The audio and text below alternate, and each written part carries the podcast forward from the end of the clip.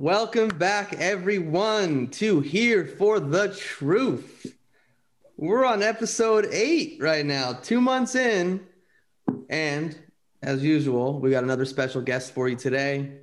Allison Lurey Nixon is our guest. And uh, Allison's someone I connected through the Institute for Integrative Nutrition years ago, and we've stayed in touch. She's awesome. She's badass. I'm going to actually read her bio for you all so you get a little idea of, of who this uh, amazing woman is. So, Allison is a self sabotage and integrative nutrition health coach from Atlanta, where she lives with her husband, two sons, and three dogs. She was diagnosed with Tourette syndrome at 10 years old and was promptly put on several medications, which led her to exploring alternative healing modalities. At 14, she took herself off of all medications and pursued dietary and nutritional therapies, which Allie used to successfully heal her Tourette's. As a result, Allison developed a deep love of learning about the human body and its connection to the mind and spirit. She has committed her life to seeking truth, uncovering wisdom, and helping others break free from their own limiting beliefs and self sabotaging behaviors. I love it. Nice. Perfect for our podcast.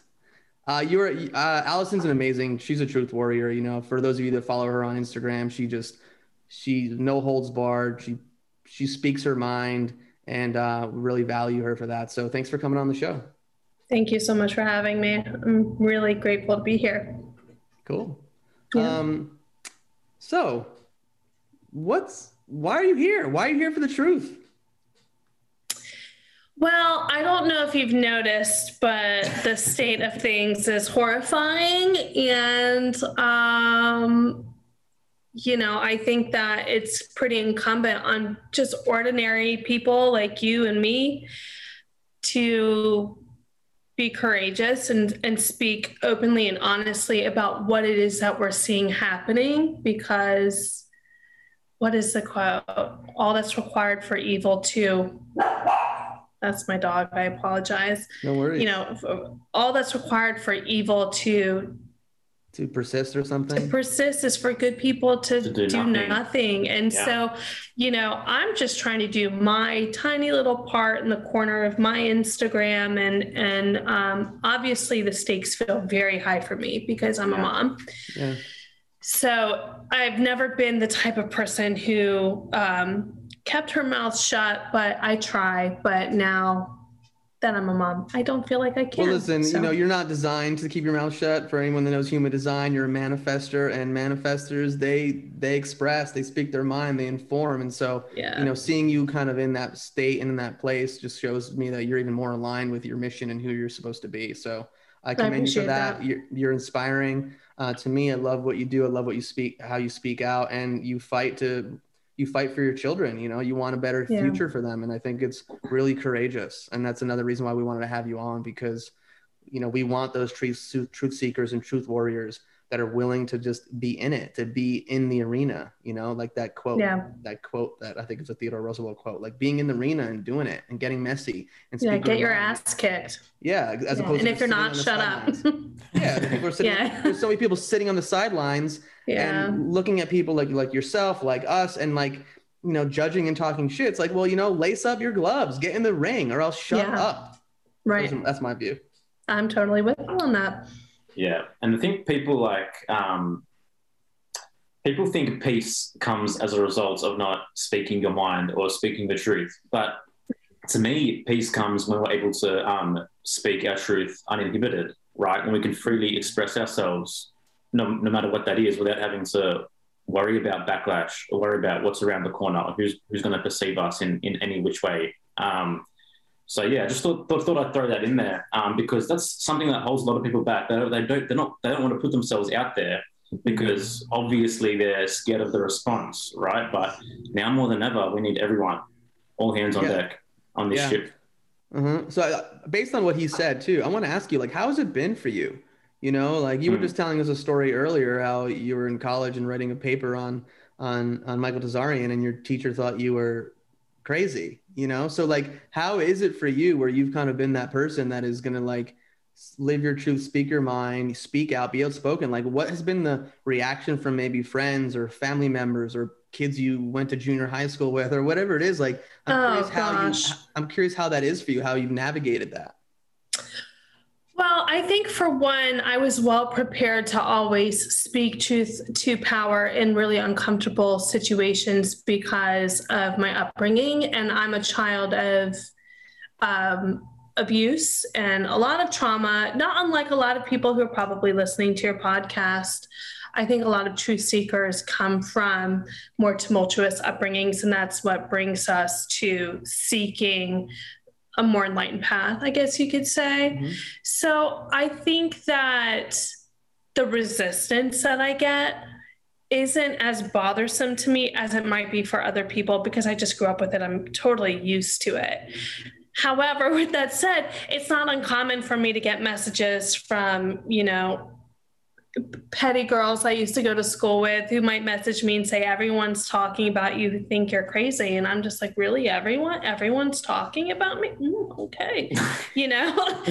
I'm glad to, you know, feel okay. But um ultimately, it's like, you know, a lot of people will reach out to me and ask me, how do you have the courage to speak out about these things when the the backlash you get is so great. And I just say to them, it's like a muscle.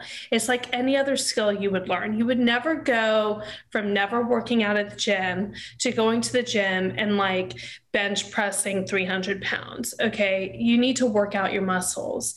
And this is very much just like that. So you start speaking out about what you believe in, you get some backlash, you get some backlash. It might hurt but then you get up and you dust yourself off and you're like, okay, I'm going to do it again.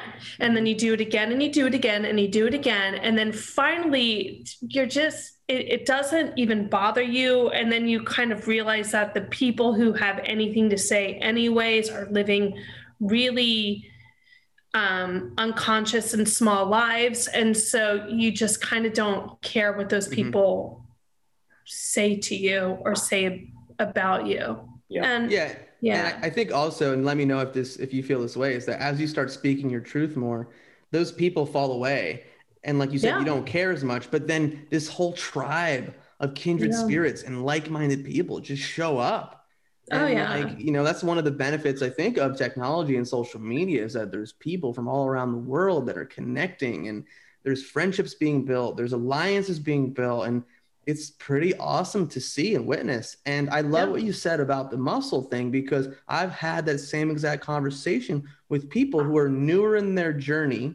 They're questioning a lot of things and you know they're asking me these questions. I was like, listen, you know, like, you know, several years ago when I shared like a simple post on vaccines on Facebook and got all this backlash, like you almost have to like deal with certain things. Things come up to the surface for you as an individual to process. Sometimes your trauma comes up to to deal with when you're pushing the envelope, when you're speaking out against authority. And so I Mhm. said the same exact thing. I was like, it it takes time. You know, maybe you just start like talking to a friend, then maybe you share something, maybe, and then maybe you don't at all. And it's what David Whitehead said on his podcast with us is that maybe you don't need to start a podcast or have an Instagram Right. page. Just you alone thinking, the hundredth monkey effect yeah. shifting your consciousness is going to have an impact across the board in some way in a way that you can't even measure it so Yeah.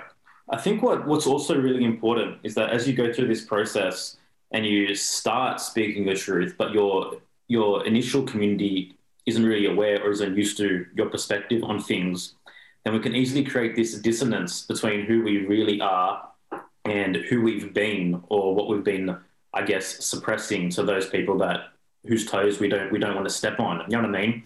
So it's such a natural thing to as you more so express yourself authentic, authentically and your truth that you know I mean as you said man those things are going to start bubbling people are going to start questioning you're going to feel that friction and that resistance and that's where it's like okay can I really have a foot in both camps or you mean does one thing need to be resolved or released or let go of for me to actually you know what I mean accelerate further on the path that He's inclined and meant for me That's Yeah, courage begets courage. So when Yeah. people see you stepping out and and and speaking on certain subject matter that may be taboo, yeah, then it but they see you do it and and and, and I'm I may see I may appear fearless when I speak, but I'm I'm not always fearless. Sometimes I'm like second guessing. I'm thinking, why did I say that? Oh God, I need to turn off my phone because when I turn on my phone tomorrow, I'm gonna have all this hate mail. But when people see you um, speak authentically and truthfully, then it really it's like you said, the hundredth mon- monkey effect. It really motivates other people and and I get messages every single day from people saying, "Oh, I thought you were so crazy 6 months ago, but I just had this experience." And I think that, you know, watching you kind of step in it has inspired me to speak out myself. And and I say step in it not saying that I'm I'm saying anything that is like too outlandish. It's just to a lot of people, the material that we talk about is probably so ludicrous to them. Well, yeah, I mean, unless it's on the mainstream media or it's you know um, on the radio or the internet, you know, mainstream pages, like Yeah. you know, that's it's out there. Like you have to seek it out. It's not going to just show up for you. You have to pick up the books. You have to look at the different independent scholars. You got to follow different people on Instagram. You got to ask the questions within. That's part of the process that we talk about so much about seeking truth. It's not going to be handed to you. Well, The I think that's the that problem. aren't handing you the truth. They're handing you lies. They're feeding you lies. And what, Yeah, but people what people don't- need to understand. No, they don't. They don't. No, no, that would just shatter their reality. So, yeah. And we've been So- we've been conditioned to want it to be fed for us, to be spoon fed, right? We've we've been conditioned to not be inclined to do the work or actually go through any kind of process to come to our own level of discernment about anything. You mean? Mhm. Yeah, which again, it's everything we talked about, even on our first two episodes about what it means to walk an authentic path to be on the hero's journey. It starts from within, you Yeah. know, and it's like maybe that's why some people, like you said, have had maybe more challenging lives. They've felt the pain of that existence, and they're like, well, there has to be something else. What else is out there? And they started with Mm. that individual process, individuating, and then very often it uh, guided them to other things. Yeah. So, um, that inner friction is definitely the kindling yeah. for So the what- journey. Yeah. what was it like you know you had brought up earlier about you know writing paper on Tsarion and things like that what was it for you where was that initial moment where you were like something's a little off in this world i don't know if i trust what's being fed to me in school and media etc I don't know if it was really just one thing. I honestly think that growing up, I had a skepticism for the authority figures in my life because um, I learned really young that I, I couldn't trust the authority figures in my life because I had one very abusive parent, and then I had a parent who was more emotionally neglectful, but not abusive. And then on top of that, there was like I had a lot of health challenges as a kid, and I feel like that is often the impetus that brings people to search for truth. Is they're in some kind of crisis, and and the authorities fail them. So for me, it was a vaccine injury that caused tics and then turned into full blown Tourette's and I was put on a lot of medication, which didn't help me at all. I was only 10 years old. I was told by the doctors that I would never go to high school, never graduate high school, go to college, get married, have any kind of normal life. I'd probably kill myself. Like, this is literally what they told me and my family. And they put me on all uh, like an assortment of drugs and it didn't help. It made it worse. And so when I was 14, I moved away from home and I took myself off of all medication and I pursued a more holistic route for healing my brain and my body. And so I learned when I was quite young that the people who are supposed to know everything really don't know everything. Um, and yeah, so because of that, I, I think I'm just wired to question everything I'm told. Um, Yeah, get it. yeah. You know, it's amazing that you said that because I hear that so many times from people, even my own wife in school. I think, I don't know what grade she was in. She was told that she was never going to go to college. Um, and she has And two master's a degrees and she got her PhD.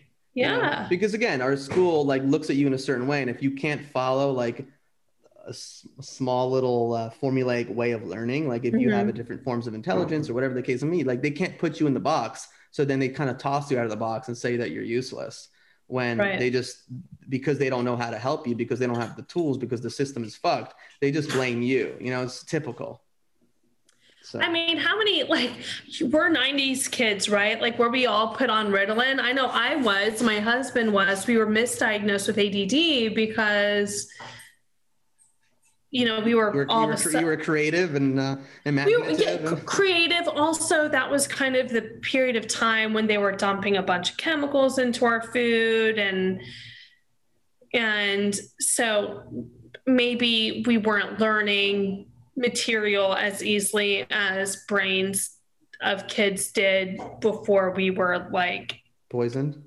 po- yeah poisoned. Yeah and so yeah i mean i struggle a lot to you know determine how i'm going to educate my children because i completely don't trust the educational system private or public at this point. Um, and a lot of that comes from my own experience but also it's so much worse today for kids today than it i think it was for us yeah i definitely i definitely think that's the case um, Definitely, yeah.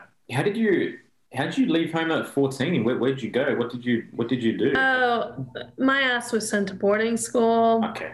No, I had um a really I mean that's half the story. I had a really troublesome relationship with my mother and so we just came to the decision my family that it, I I would not survive if I stayed at home and I was the youngest child and so yeah, I was really fortunate. I found a school that um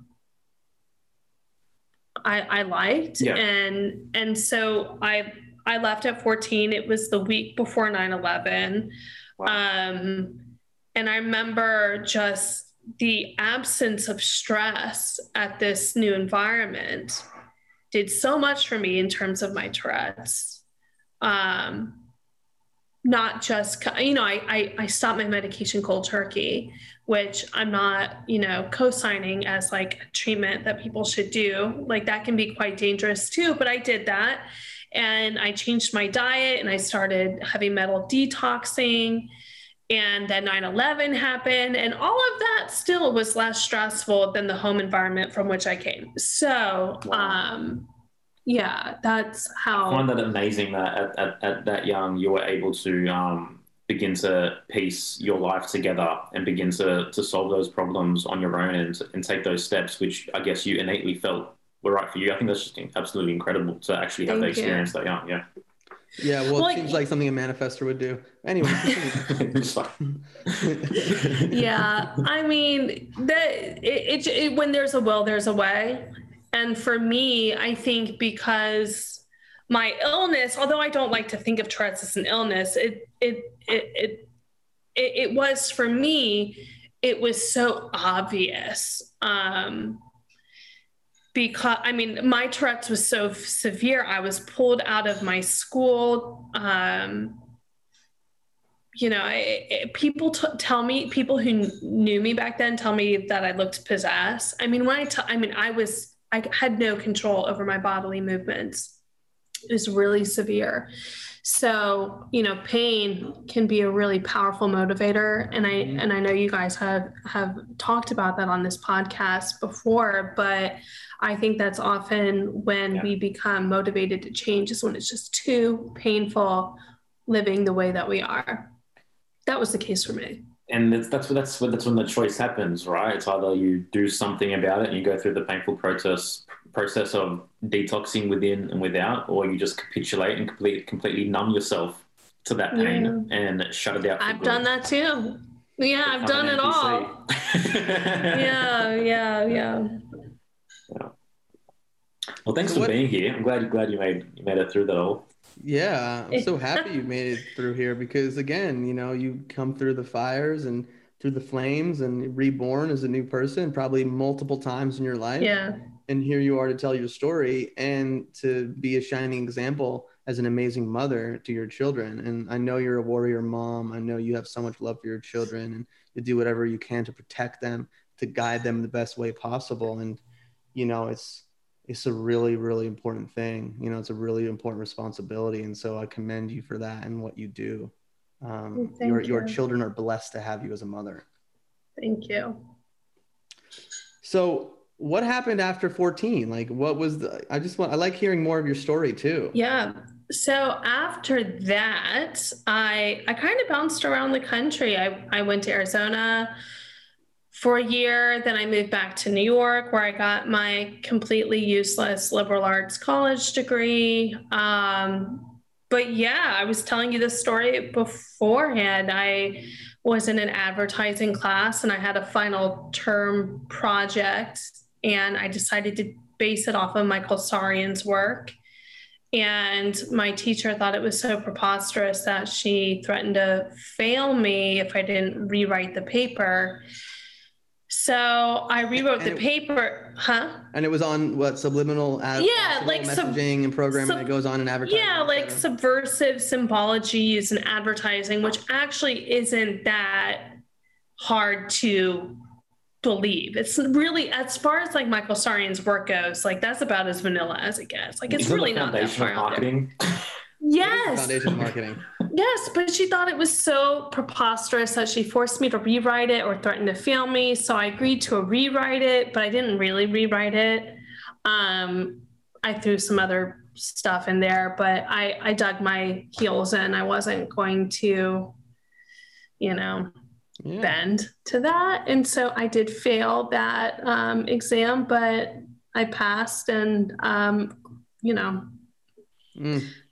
You gotta love academia in that, in at least in that way, because I don't want to knock all of it, but it's like yeah. they're creating the future free thinkers of America, right? I know. I, I really, I'm surprised she didn't read that and think, oh, I've, I've never heard of this before. This is a really interesting perspective, or might I look into this? There's no like intellectual curiosity. So, Well, Yeah. all anyone has to do is go back to the testimony of Yuri Bezmenov and his socialist subversion over three Yeah. generations, which Yeah. well, I hadn't Okay. seen that yet, but Yeah. yeah, you're right. You can find out. You can find out the get that link and send it to your professor. Be like, hey, so this was um, this interview happened before you we were even in class together. Just so you I know, know. like I, I've said this often on my Instagram. Is that's a video, the interview with G. Edward Griffin with um, KGB defector Yuri Bezmenov that I Mhm. share often with people. I was like, here, this was in 1984, and here's an ex KGB um, agent, whatever you want to say, who's literally laying down what ideological subversion is and what they do and how they go into the, the institutions. And it takes like a generation or so. Like it's right here for you, you know. But again, we're not taught that. Like, do, do we learn about that in school, in elementary Of course school, we're not junior high taught school, that. in high school? You know, no. Yeah. Well, no, and I find that even if you present that to people and you show it to them, it won't compute. It won't bypass. It's it's like the you know in the Men in what no the Matrix, the Mr. Smith character, Yeah. where like something will take over their body. We're like, no, I reject it. I don't believe it. That's you know, and and it's very clearly in front of them, but it, they won't see it. Well, that's the Um, proof that it's worked. Right. Yeah. Oh, Exactly. Yeah. Right. Yeah. Hmm. But anyway, to, to Yeah. continue on, Yes. after college, right away, I moved out to LA um, to pursue music because that's kind of what I always intended to do with my life.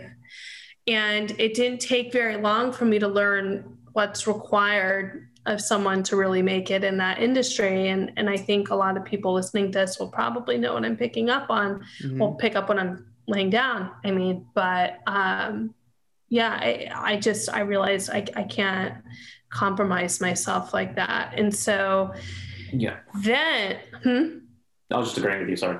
Oh yeah, yeah. I'm sure you know too. So I um I had to really think about what I was going to do with my life at that point because the plan was always to pursue music.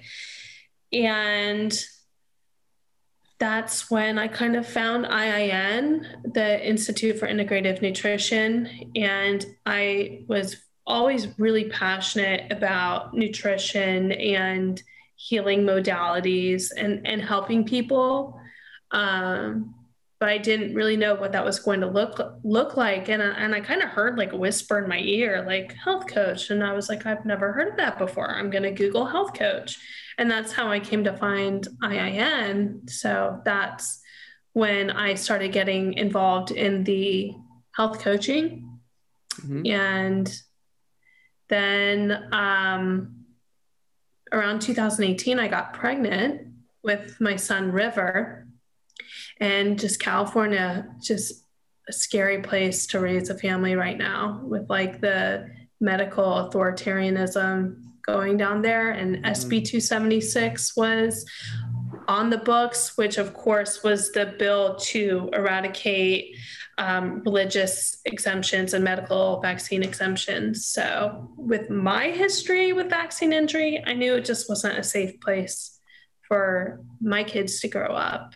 Um, all the Hollywood stuff aside, which is enough of a yeah. reason to leave. But yeah, and so we came back here to Atlanta, and this is where we've planted our roots. Hot Atlanta. Yeah, very hot right now. Yeah, it's very hot here in uh, in shitty Cal- Los Angeles, California. According to you, no, I'm kidding. Uh, no. I'm in Topanga. It's a little different. That's for sure. So but awesome. and I agree with and I agree with everything you said. So yeah, let's let's talk about um self self sabotage because that, that was in your yeah. bio, and that's obviously yeah. something that um, you, you've come to understand. So tell me from your perspective, what is the nature of self sabotage, and what is it that motivates someone to continue to do things which are obviously working against them? Well, this is a very, very layered issue. So, for the first seven years of a person's life, our brainwave state is in theta, which is like the hypnotic brave wave, brainwave state. Um, so, what's the function and purpose of that? When you're a young child and you're a baby, you are looking at the behaviors of your family members and the people around you and learning what's required of you to survive, to be accepted by your your village, your tribe, your herd. So um, this is very much a biological like sink or swim i need to survive so i need to take on these behaviors. This is the messaging that we're getting when we're that young.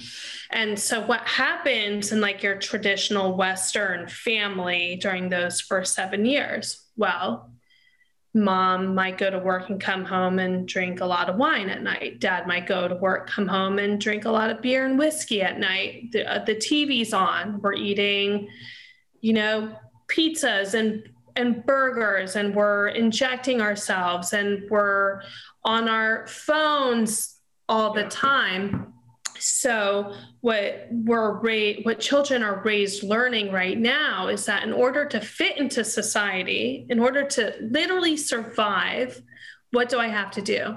I have to drink poison. I have to eat poison. I have to watch poison and read poison. And just everything is kind of an assault on that child's brain. But this is what we learn is required for us to survive. Because again hundreds of thousands of years ago in order to survive you had to be accepted by your herd. Mm.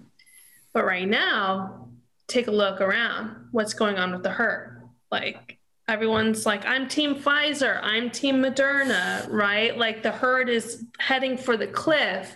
Yeah and so when I'm people, a Pfizer girl yeah. in a Pfizer world. If I could never see that on my timeline again, I would just. oh my god. Get on my knees and praise God right now. Yes. Um. Praise God. Yeah. Anyways, I, I, had to interrupt you on that. No, I was, no. put it out there for me. You yeah. So obviously the collective, yeah, is is is walking off a cliff. Yeah. So I think that most of our self sabotaging behaviors come from being deeply afraid to stand out and to be truly exceptional you're going to stand out, right? If, if you want to like go to your nine to five job and just like make it paycheck to paycheck, good on you.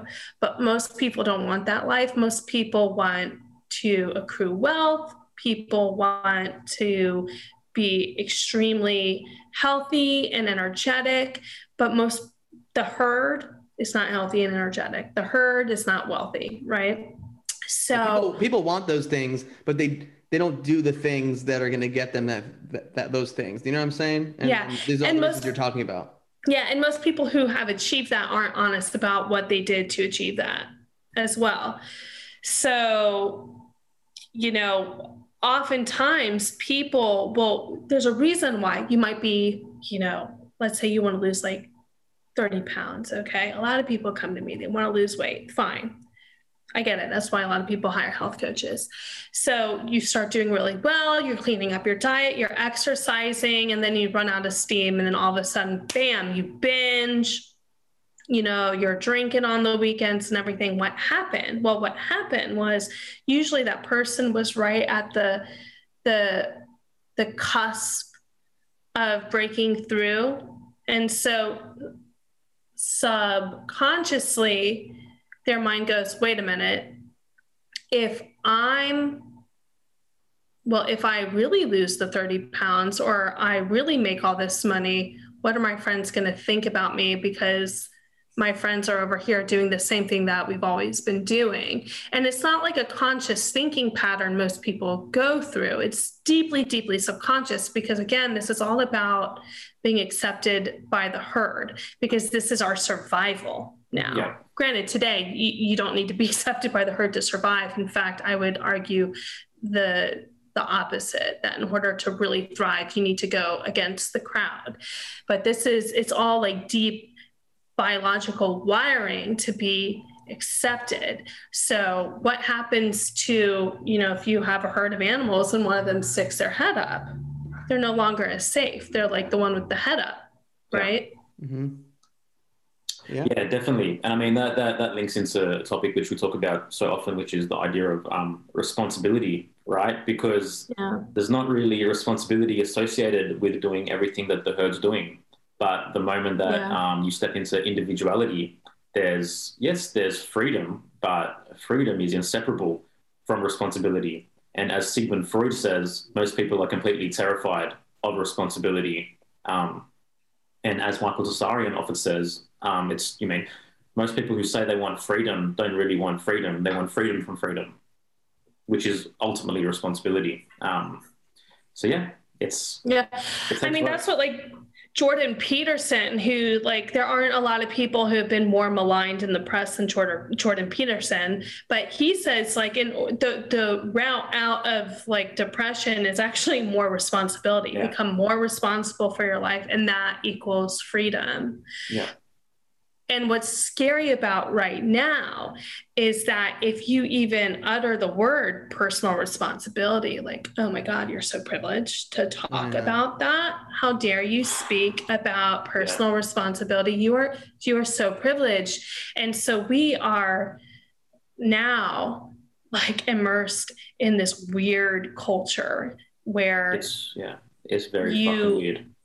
Yeah, you're better off the more the, the more sure. victim it's very sure. yeah yeah yeah your your you get your social status your social status is determined by how victimized you are mm-hmm. and people don't really want to think about what the implications of this are 30 years from now yeah. But this all goes back to like the Yuri Bismet, what's his name? Bezmenov, yeah. yeah, yeah. And I mean, I don't believe any of this is by accident.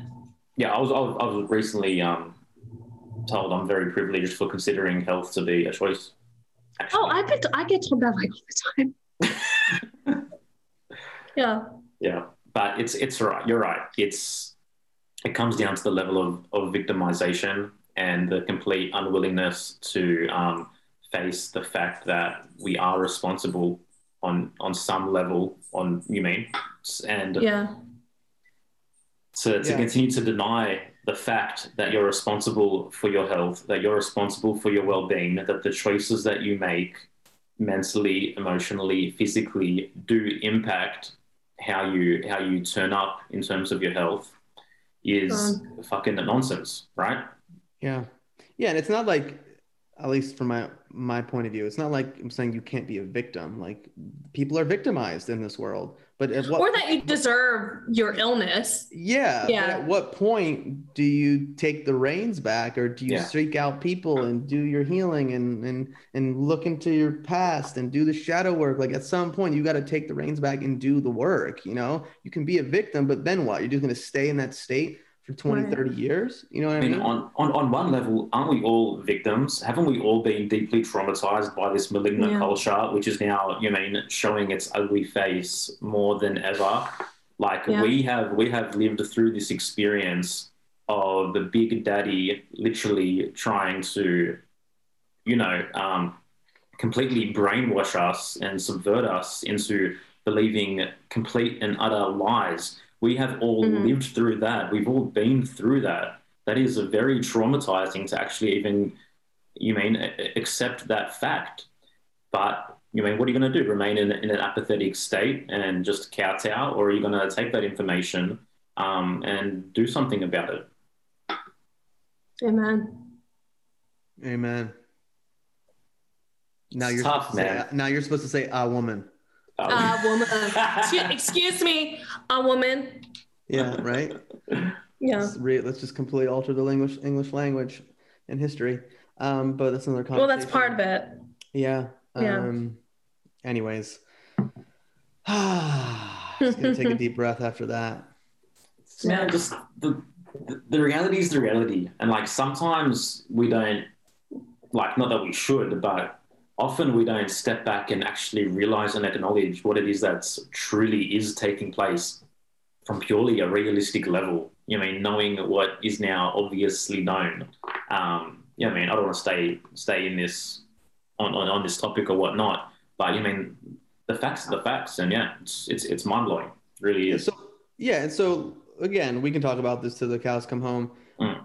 But what like you talk about self sabotage. Like what would what are the solutions? You know, mm-hmm. like what do you recommend to people that they need to do to make these changes in their lives? Like to do the things that you did at a very young yeah. age, where you were like, shit, like I'm not in the greatest, most um, sustainable environment to yeah to grow, and like I need to go. I need to. I, I have this issue. I have this medical issue. Like these doctors aren't helping me. And a lot of people yeah. will just stay in that place of like oh they're not helping me. Oh i have another sickness. Oh i'm taking these pills. Oh they're not working. Oh feel sorry for me you know? But you didn't do that.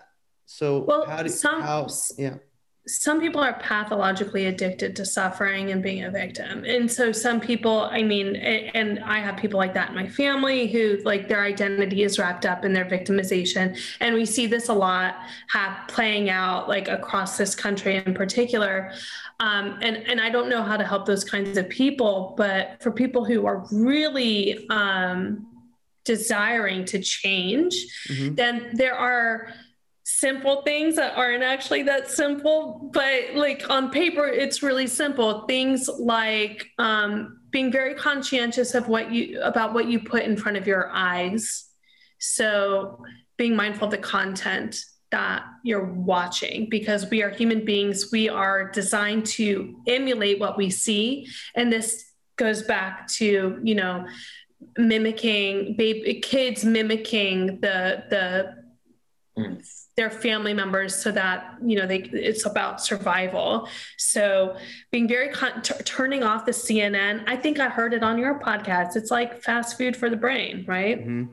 All these all of these propaganda channels being very mindful about what you're reading as well where you're focusing your attention what you're putting into your body. Things like you know caffeine and alcohol and sugar and packaged and processed foods it literally puts your brain into a fight or flight response so how are you going to achieve your your highest dreams, how are you supposed to achieve the kind of health that you want if you're in fight or flight, right? And of course, the fight or flight response is a biological a biological mechanism you know that our our our body goes through in order to survive if there is a very real and dangerous threat like a saber-toothed tiger or someone's breaking into your house right? What happens? Like your prefrontal cortex shuts down the blood goes to your extremities so you can run away digestion digestion shuts down so you're not going to be making really wise choices in your life if your brain is under assault. And everything in our life is kind of designed to assault that part of our brains. The blue lights on our screens from the tv your computer your phone. Then we have the junk that they're spraying in the air and the shit that they're can i curse you can fucking curse i'm probably cursed already yeah That's sorry right. the the shit that they're curse. spraying on our our crops. They need a full hazmat. You're telling me a guy needs a full hazmat suit to spray your corn and and you can eat that corn? hmm Okay, but if if you're like putting all of these things in your body, all this crap into your body, then your brain might not you might not think about that you Yeah. know you, you might just take the tylenol and think oh this is totally a normal thing for me to do doesn't matter that the person in in the the the lab who made it was like in goggles and had a mask on it, it's fine So, like with with your with your clients, how do you get someone to the point of actually, um, you mean, wanting to consciously eliminate those things from their lives that no longer serve them? Like, is there is there a releasing pro- process, or is it just simply by the time they come to you and they've made that decision already, they already have the willingness, and they just need someone to, I guess, push them? well generally people don't want to spend hundreds of dollars on something unless they're like really ready to break Break have a breakthrough. Usually, by the time people get to people like me, they're really suffering and they're just like, I'll do anything. Uh-huh. Yeah. And I'm I'm careful too when I screen people because I don't want to take on clients who I'm gonna fail. Like I don't want to just take your money and, and not help you. So if I don't feel and I have friends all the time who who I'm very close with who say, I want to hire you. And I'm like, no, no, no, I can't work for you. This would not work not because I don't think I could help a close friend, because that's not true. It's because if I don't think that person is really willing to make changes in their life, why would I? I wouldn't. I I would feel terrible taking that person's money, taking their time, you know, giving them hope if I can't really help them. So Yeah. I'm pretty careful in you know I I when someone comes to me they want to work with me I, you know, I'll screen them. I, I have them fill out forms and stuff, kind of like anyone else does. I'm just not willing to work with someone if I think that we wouldn't be successful. It, it doesn't feel right to me to do that. Yeah, no, of course. I mean, ultimately, it'll just drain you, I guess. Yeah, and like I want a high success rate too. Like There we go. And it makes it more fun too. At the end of the day, it's like you want to work with who you want to work with. You know, and if you wanna Yeah. with motivated, committed people who are suffering, but deep down inside, you know that they're willing to take the next step. I think it's a win-win situation. And you're just trying to like pull things out of people, and they're just like don't really want to be there. Uh, it's just a completely different uh, energy and vibe. So Yeah. And oftentimes people will come and and it needs to be they they need more like support from other practitioners. So sometimes especially if someone has like real history of like addiction or trauma, something that might be a little bit out of my wheelhouse, then I might say, okay, I, I feel comfortable working with you if you also have, you know, a therapist or you're working with this person and in fact, like I don't have a lot of men who come to me. It's generally women who come to me. But you know, Erasmus, you're always like the person that I think of to um, for a referral if someone comes to me and they're a man and they're like out a little, you know, I don't feel like I'm qualified really to help that thank- person. Thank, you for thinking of me. yeah. Yeah. Oh, I'm loving this. This is great. We're going in all different directions and all different topics and subjects. Yeah. It's really cool. Well, what do you, let me ask you this. What do you think what do you think is going to happen? Like, what do you, what do you think is going to happen? That's a loaded like, question, bro. I, I know, but like, like you know, you share a lot on your Instagram page, like current Yeah. events, your thoughts, like talking about the craziness of the world and this kind of like communo-fascist huge push where like you know our rights are taken away and we're being turned into drone bot slaves. Um, like you know, where two of us are in the U.S., we got someone in Australia. Like, Um, like, are you optimistic, or do you think it's gonna get really bad before it gets better? Do you think more people are waking up? Do you think more people are waking up and more people are digging the heels in? Like, So I I think that part of the reason why I, I I'm very optimistic right now. Part of that is probably because I made a conscientious decision months ago that I was really only going to invest my time in other truth seekers and people who are really committed to making important changes in this world and waking people up. So those are the people that I interact with on most days. So I might be more inclined to think, oh, this is getting really good. People are waking up. I but then there's a part of me that, you know, I kind of go back and forth too. Part of me thinks like, well, maybe we're expanding into the fifth dimension and half of us are going up here and then the rest are going to stay down here. And then do you get what i'm saying? Yeah, and and then other times i think this might get a lot worse before it gets better. One of the great gifts of this insane vaccine program is that the the warp speed or whatever is that it's making it's forcing ordinary people who would never think twice about what they're injecting into their kids' bodies. It's forcing them to think, well, wait a minute, wait a minute. This vaccine was awfully rushed. So, how are vaccines normally tested? And then they might go down that avenue. And then all of a sudden they realize, like, oh, wow, this is all a big scam. Um, so, I think in a lot of ways that this whole great reset disaster has hugely backfired. Mhm, And I happen to think that's by the grace of God mhm. that a lot of people are awakening up. And and I know the term the Great Awakening was kind of co-opted by like the, the Trump and the, the QAnon and all of that.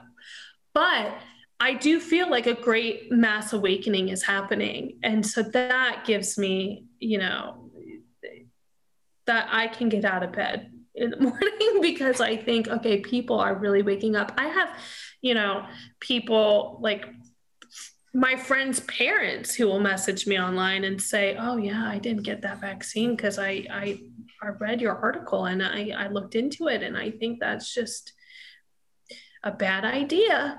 Mhm. And you know, Yeah. I think, wow, that's Yeah, I do. And it's unexpected. like I like that you said that because we we had brought it up. I don't know if it was with our interview with David on his show, but that is the silver lining is that because the vaccine has come into the forefront for 15 months, you know, people have been looking into just like vaccines in general.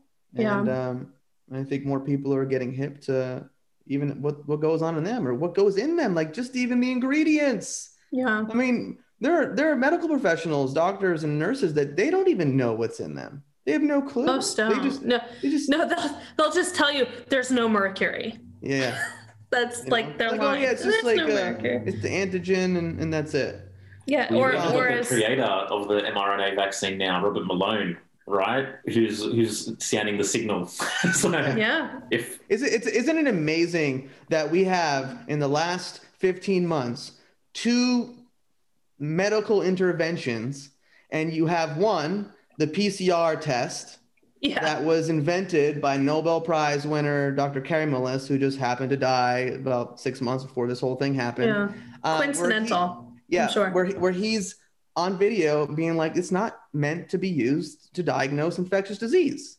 Yeah, And it's like, let's just throw everything out the window that he, that person said, you know, the inventor of it. And now, like Joel said, we have Dr. Robert Malone, who's invented this technology, who's been speaking out, and he's being not only censored, but he's also like being scrubbed from the internet. Like this Yeah. is 1984 right here. Okay, we got the Ministry of Truth yeah, coming at you, the thought police. mm, yeah. Like literally in front of our eyes, he's now been discredited and replaced as the Yeah. inventor. He's he's not even anti-vax. He's not even anti-mRNA vaccines. He's just saying this is, you know, much more dangerous than you know previously thought. Yeah, and it's not like it's. I, I can understand people saying like, "Oh, all you crazy anti-vaxxers and crazy moms and people with no degrees are just saying all this nonsense." But like, we had so many people the last Yeah. 15 months, people that are for vaccination in general, whether it's Dr. Vanden Bossche, uh, you had um, Michael Yeadon, who was the foremost CFO of of no, Mm. sorry, the C chief scientific officer, officer of Pfizer, who's been sounding the alarm. So these are people out there, and there's a lot of MDs, there's a lot of other PhDs who maybe are on board with the normal vaccine schedule, but they're like, what the fuck are we doing? But again, they're not being allowed to be on the television, on the news. You know, Right. we're not having equal opportunity for voices to be heard. There isn't some round table where you got Fauci on one side and Michael Yeadon or Peter McCullough or P- Professor Vanden Bossche or these whoever it is. You know, so many people Yeah. speaking out. There isn't I mean, that. That doesn't, that you, you just occur. had, yeah, you just had one to reportedly one to two million people in London marching in the streets, right? And yeah. as Yeah, the saying goes, man, the revolution will not be televised. So absolutely. Yeah, we, we, we can't expect that, but um, there's absolutely no doubt that there is, on some level, a great awakening taking place. I mean, Yeah. trust in the established system has diminished beyond possible belief. And it, also, it almost seems to me as though they're just trying to grasp at what they can get, being like the lowest density of us to an extent. yeah, You know what I mean? They're, they're just trying to take what they can get and run at this point. Um, that's the way I kind of view it at the moment. Um, it's going to be interesting how this plays out. And I mean, this is still early with this vaccine rollout, and we're seeing this level of injury and this level of adverse reaction. What's what's this going to look like six months down the road? That's what Yeah. freaks me out. We'll have 18 new variants, you know? But what's know. what's what's the fallout of the actual vaccine going to be? Yeah, like, Yeah. Well, like what's are, we, are, we, gonna are we all going to have direct experience of family and friends who have had this? Like, They're getting really sick and dying. Yeah, dude. And this, Again, this like, is I know. happening. Yeah. Yeah. Yeah, it's happening. And, you know, there are a lot of different people that have different prognoses and predictions. And I mean, I don't know what's going to happen, but Yeah. it's. Well, There's been pretty. like a, a weird phenomenon where women, not women who've been vaccinated, but women who've been around people a lot who've been vaccinated are having a lot of issues with their menstrual cycles. So even women who are like postmenopausal are getting their periods, and then girls are getting like multiple periods in one month. And at first, like anyone who was sharing this information on social media, we were like taken down. My friend Kim Albert, she had to make like five different Instagram saw those. pages because she was black. She had thousands of pages of um, people messaging her saying something like this was happening to them. And she was taken down over and over and over again.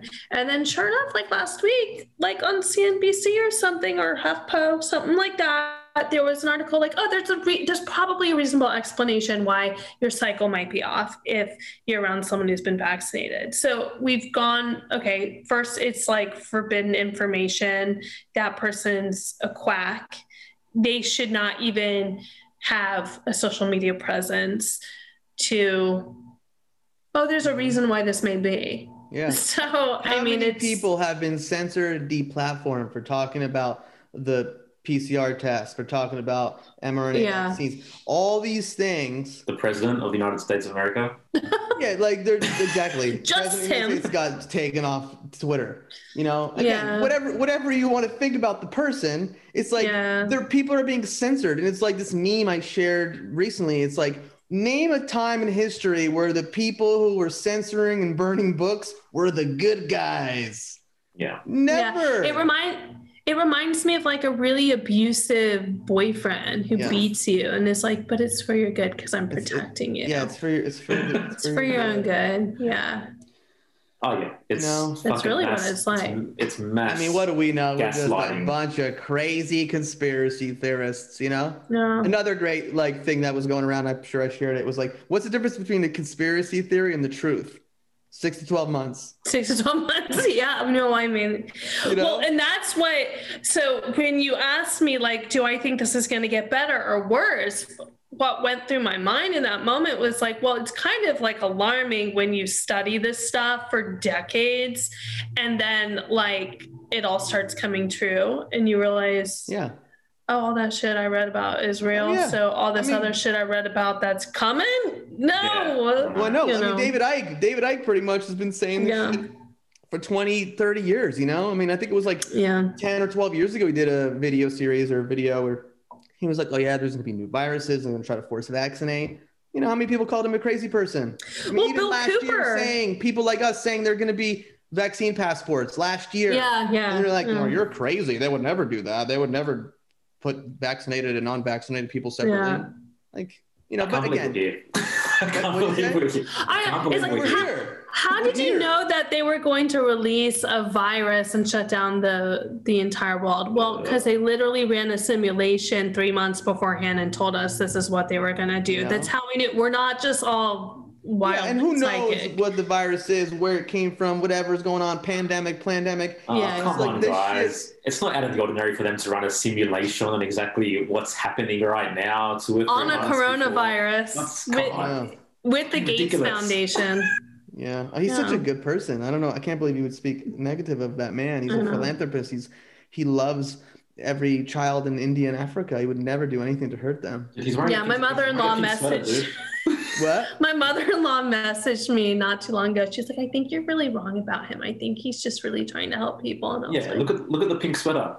He's, Oh, yeah. I love It's my husband. very Let You me know, a person mouth with a pink sweater would do mean things.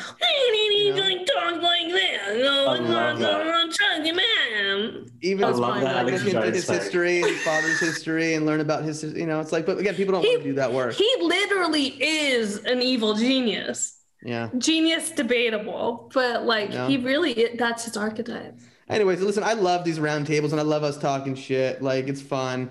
And at the end of the day, like it's like I want to just create my life and my existence as best as I can. There's craziness going out there, you know. Yeah. I, I feel like I have the ability to kind of keep one foot in the chaos and it doesn't really impact me emotionally like maybe some other people. Cause you know, I'll talk about this stuff or I'll share this with people and they're like, how can you even how can you even like read these articles or do that? Like I just feel like depressed. Whereas I don't know what I have in my system or how I'm designed that like I'm okay with doing it. And I could sit here and complain with the rest of everyone, but what are we doing? You know, how how are you living your life? You know, how what are we doing to create the life that we want? And I think that's what it comes down to ultimately. So I want to ask you, like, with all this crazy stuff that's going on, like, what are you doing to like, you know, live the life that you want with your children, with your husband? Like, how do you kind of I don't want to say shield yourselves because you do you do you're doing this deep, holy, sacred work of like fighting for truth, fighting for justice. But like, what do you do to kind of keep your vibration high and to feel aligned? And yeah, Well, right now I'm in the period of life where I'm really focused on motherhood. And so nothing really grounds you or tethers you to reality and mm-hmm. and love and truth quite like being a mom or being a dad and being with your kids and realizing that everything that I'm modeling for them right now, they're going to pick up on. So they're going to, you know, my babies are way too young to know what's going on like in the world, but How old are your kids? I am their world. Two and a half and five months. Okay. So they're really same. young. hmm Oh, really? I've got a two and a half year old and six month old. She was born in Oh, December. Cool. But I'm, I'm, Nice. I'm noticing for me, like my, my two and a half year old, I'm having to explain the whole mask thing because she, she's noticing masks when she goes out and she sees them out and she's asking the questions. So it's like, Yeah. how do you how do you respond to that? For me, I just say, oh, they're playing a silly game, baby. That's sweet. I mean, I when when I I mean, it is a silly game, so you're is. accurate. yeah, it You're is. accurate. It is. That's really sweet for me. We when we would go to I mean, I don't wear a mask, but back when you kind of had to, I would I'd have my son on my on my hip and I'd just like this is crazy. Everybody's gone mad. This isn't normal. Like Yeah. look at mommy. The mask is down. The mask is just don't pay attention to what they're doing. This is all crazy. And and I just try to reinforce this idea that this is not normal. Don't think it is. Yeah. Um, and my heart broke a few times when I would pull my mask down and he would pull it back up, you know? Yeah. So I kind of stopped taking him to the store because I just, I didn't want him to, I pulled him out of like the music class we took him to. They wanted all the adults in masks. I said, I'm not doing this. Um, you know, so I tried to keep it as honest and normal as possible. Um, but you know, we had this birthday party. No one wore masks. Like, Oh yeah. we were in the thick of it. Like, it, I just, you know, I, No, I I, I, hear you. I hear you. yeah, Yeah. yeah. So I just try and model for him what it is that I want, how, how I, what, what I want him to think is normal. Yeah. And we're really lucky because I'm in Atlanta. So things have been open for almost a year now. People aren't really wearing masks anymore. So yeah. I feel grateful that he's young enough that he probably won't remember this. And I will fight like hell to keep it this way because I know they're going to do like the something variant and try and shut it down again. I'm sure. I mean, I don't know. I just, that's, that's my prediction. Yeah. Yeah. it's. Um, in in Australia, like I mean, I'm in a lockdown right now. They just announced one. Every every school holidays, there's a lockdown for two weeks now. Um, while the kids are meant to be, you know, what I mean, while while they're actually on holidays and meant to be out exploring and playing. Oh my So- gosh. Yeah, so it's it's almost like there's an intentional traumatization happening um, here. So like we're like at the moment, it's like a month or two no masks, and then a month masks. And I've never worn a mask. I refuse to be muzzled. I walk everywhere. Good. Um, and um, I- I, I don't get hassled. I do the hassling, right? I'm, I'm like, what the fuck are you wearing that shit for? Like to every, everyone that I see, um, kind of thing.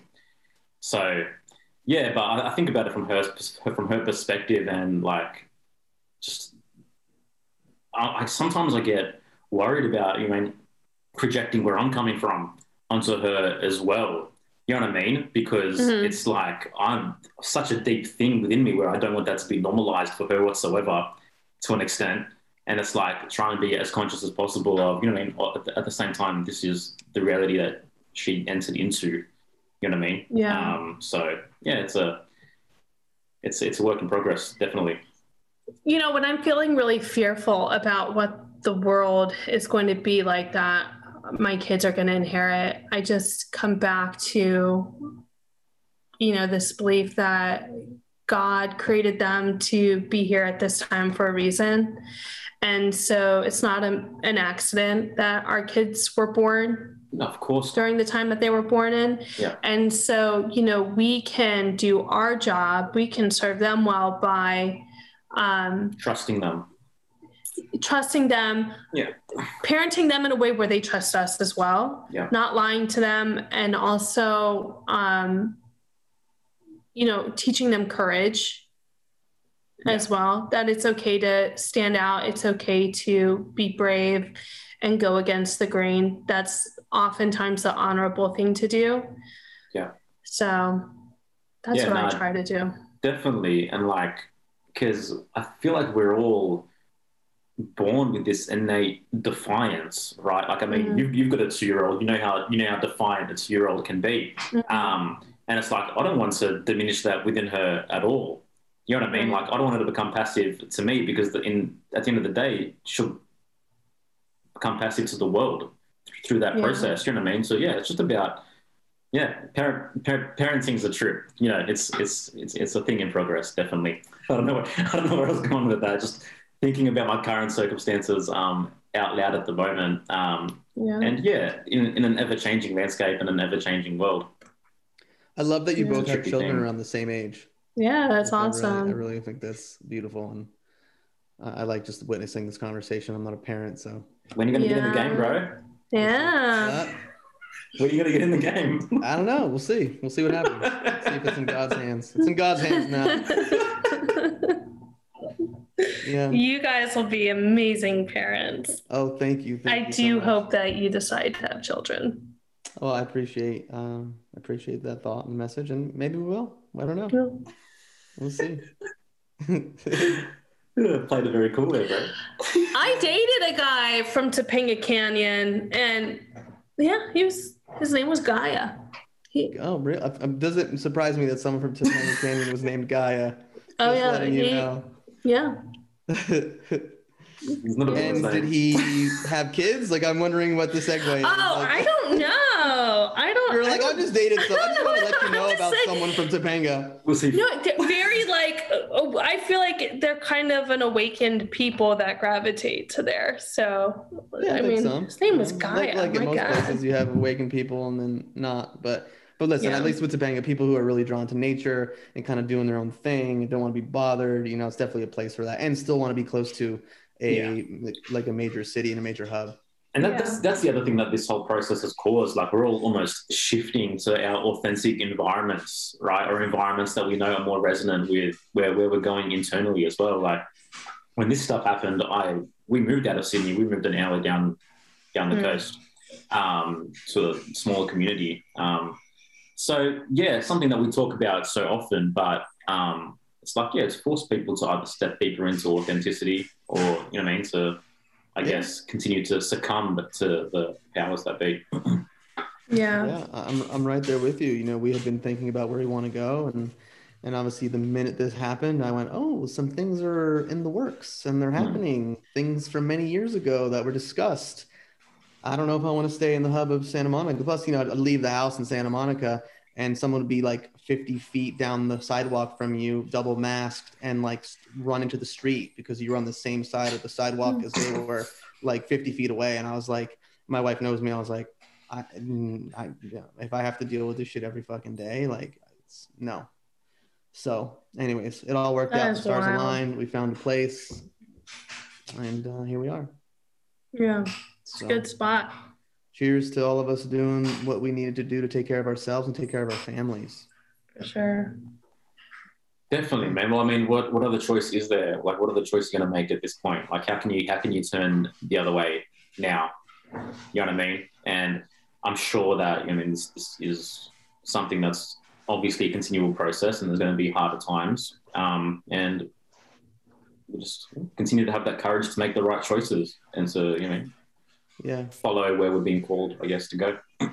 yeah, I agree. Um, well, Allison, I want to ask you a couple things. One, to people that are listening, um, and to people that maybe haven't taken the plunge to speak out more, like what what do you have to say to the people that are watching, like that want to speak truth more, that want to dive deeper? Like, what message do you have? How can you inform them as the manifester that you are? Yeah. You know, wherever we go, where uh, however this pans out, we're all going to be on that road together. And so I think we're in a unique period of time right now where we're at a fork in the road. This could go any which way. And so it's really going to be, I believe, incumbent upon people to be brave, to be courageous, to be willing to look like a fool, to step up, do the right thing, and and just speak out about what you see and what you think. I mean, it could be something so small as just a young girl who doesn't want to get the vaccine and tells her family, I'm not getting the fucking vaccine. You know, it could be the mom saying, I'm not masking my kid. I'm, I'm going to have to pull him out of school if you continue to require that he wear a mask.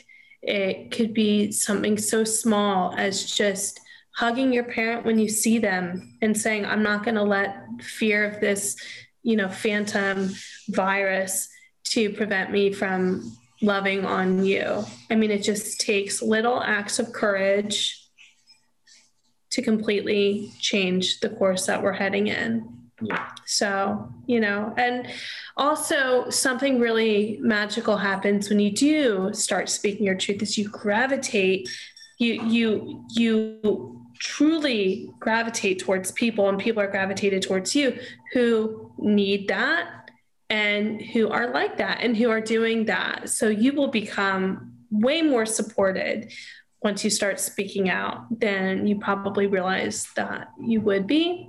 Mm-hmm. I was terrified to speak out about a lot of these things. And I didn't even start speaking out about it until I was pregnant with my son, River. And I was learning about all these vaccine issues. You know, I, I tried very hard to blend in, especially with Tourette's. I mean, I was like, so I had years where I stood out for all the wrong reasons. So, more than anything, I wanted to just be like everyone else. But, you know, we are the adults. If you're listening to this, you're probably an adult, and we have to act like adults and stop acting like children. And children will stay quiet and and just do what's required to get along. But that's not empowering. I, everyone, we just need to kind of grow the fuck up a little bit. Yeah.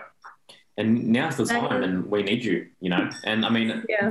basically, what you're saying is that we're, we're voting with every choice and every thought that we make at this point Absolutely. in time. We're voting for the world that we want to live in.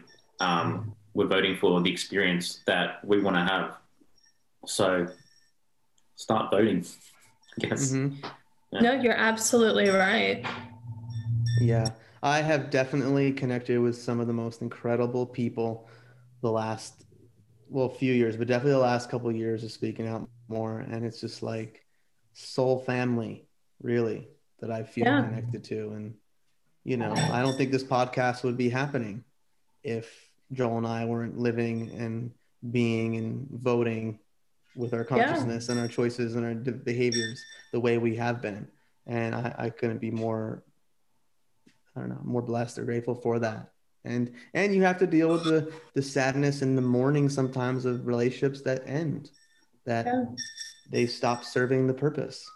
Uh, but that's part of growing the fuck up. Yeah.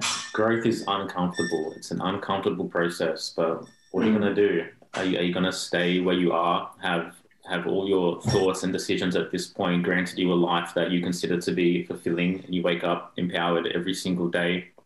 Um, you know what I mean? Or are you at the point now where you want to make a different choice and see how that plays out?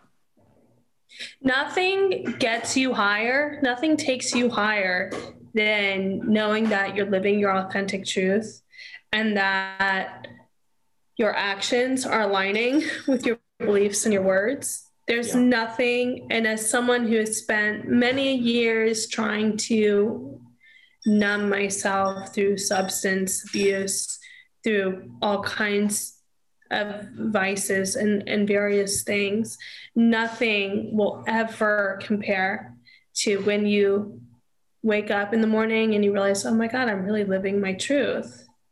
Um, I mean, that is like the I'm, cure I'm all me, for and there's so no one else I need to be. Yeah, Yeah. I love that. Yeah, because So like true. you know, you we're all created with purpose, right? And so if you have like a fire in your belly and you want to change the world and you don't know how, then you just start where you're at with like your your ministry is whatever's right in front of you, right? Those are the people you're meant to help is whoever's right there in front of you. And you know i i know people who are suffering tremendously yogis and and you know health practitioners who are really suffering because they're um not living in their truth and they're and they're going along to get along and they're getting the shot and they're not speaking the truth of who they are and what they believe and they're just suffering so much and it's really hard to see and and no one has to live that way. It is so much harder to live that way than to be bold and walk in the truth of who you are Yeah. Yeah. Well, on that note, I don't know. I hear some sound effects happening in the back. oh sorry gwen can you stop I'm sorry sorry sorry no, that's that's all good. Um, but I think this is a good place to end. I What think that was Joel? beautiful. That was that was absolutely Okay. perfect, man. And I was, I was feeling it right there with you. Yeah, yeah it was really nice. So, where can people uh, find you and troll you on Instagram if they want? No, I'm just playing. troll away um yeah on instagram you can find me at awaken with allison that's a-l-l-i-s-o-n And make sure to follow her backup account too. Yeah. I think it's Awaken with Allison too. I don't know. think- It, I it's think it is. Yeah. think I, don't know. I'm, I'm I'm always getting kicked off there. Um, my website is AllisonLurey.com. Although it needs some work. There's some outdated information. I think I was a vegan the last time I. It was a couple of years ago. Okay, so So it's um, okay. My website doesn't even work now, so I need to I need to fix that. So I get it. yeah, if anybody's interested in coaching with me, you can email me, A-L-L-I-E dot L-U-R-E-Y at gmail.com. Not super professional, but that's what I'm working with right now. And yeah, thank you guys for having me. This was really delightful. No, so good to have you on. And just thanks for being who you are and, you know, being a voice for truth and being a light. You guys as well. Cool. Absolutely. Yeah. Such, such such a pleasure to have you and keep doing your thing. And I'm sure this won't be the last conversation that we have. Um, Yeah. Yeah. really enjoyed just this this this round table on you know current events and getting the different perspectives and um, no, it's And hearing it's- your story too. good. Oh yeah, I mean, again, like your story, like, yeah, you know, 14, I left home, just kind of doing my thing. I needed to find a, di- a different way, better way. Like, not many Yeah. people can say that that was their life, you know, or like, Yeah. or came to that realization at that age. So again, I commend you for for that, for that inner strength. Thank you. Well, I appreciate what you guys are doing here. I, I really believe in this podcast. I'll be promoting it and doing the, everything that I can. But yeah, you guys are doing such good work. And I am deeply appreciative of everything I'm even learning just listening to y'all's podcasts and what the, the content you put out. You know, Erasmus, you've always been uh, such a good friend and a teacher for me as well. And I really appreciate you. Thank Love you, so much. I feel the same. you know. Well, I wasn't gonna the bring I wasn't gonna bring this up, but let me l- let me bring it up. So Okay. you're a um you're a conventional Taurus, right? But in the Cool. telescopic system, the constellation of Taurus was actually in Gemini at the um at the, at the time of your birth. So in the system that I use, the esoteric system, you guys have the same astrology. Really? There What does that mean? It means you're both Jupiter rising. Oh. Got my magic cards here. Um, so Should you Should I watch that movie then? You should watch Rising, Jupiter Ascending. I think It's everyone should watch Jupiter oh. Ascending. It's Okay. gives a, it gives a lot of hints. You know, But I basically, actually you are the you are the archetypal hero of your story. There's no there's no um there's uh, no um, questioning for me how you were able to to do what you did. You know what I mean? Because um, Jupiter is that willpower. It's that understanding. It's that heroism to actually move forward with who they're meant to be, and that's that's your that's your rising sign. So Sagittarius. Jupiter is. Sep- Yeah, Well, Jupiter is. You know what's so funny? Sagittarius. I Yeah. I wanted to if I had a little girl, I wanted to name her Jupiter, but I thought that would be too weird. Isn't that funny? And her middle name should be Rising. Rising Nixon. Doesn't. Yeah, That's so cool. I- I Sagittarius was was, the actually gonna constellation that was actually seen in the sky when you were born. Oh. Yeah, I was actually gonna send you a private message, Joel, to be like, "Yo, are you gonna get into her taroscopic things at all too?" Because we sometimes, depending on the guest, you know, maybe we'll we'll tap into something. Like today, I Yeah. brought, Yeah. and to focus a little bit on your human design as a manifester. Um, again, for anyone that's watching that has no clue what we're talking about, reach out to me if you want to know more about human design. Reach out to Joel Yeah. if you want to hear more about his taroscopic system. But it's all cool stuff. It's all different types of information to allow you to really step more into your individuality. This is what we're talking about: how to step more and accept and honor your authentic truth. And there's a lot of these ancient systems that help shine a light. You know, it's that's just my view on it. So. That's absolutely, man. really cool. Cool. Well, uh, until next time, everyone be well. And Yeah. uh, we'll be bringing another episode to you next week. But Allison, you're amazing. And we'll talk soon. Big Yeah. Thank you. I love both of you guys. Thank you for having me. Love, love you too, right? Yeah. We love you too, and everyone listening. Um, thanks for being here for the truth. Next time. Cool. Bye. Peace. Smoking mirrors, I'm seeing through the illusion. Waking up in a time, they think you're in a delusion. Somebody set the alarms, cause they be too busy snoozing. I'm in a DeLorean.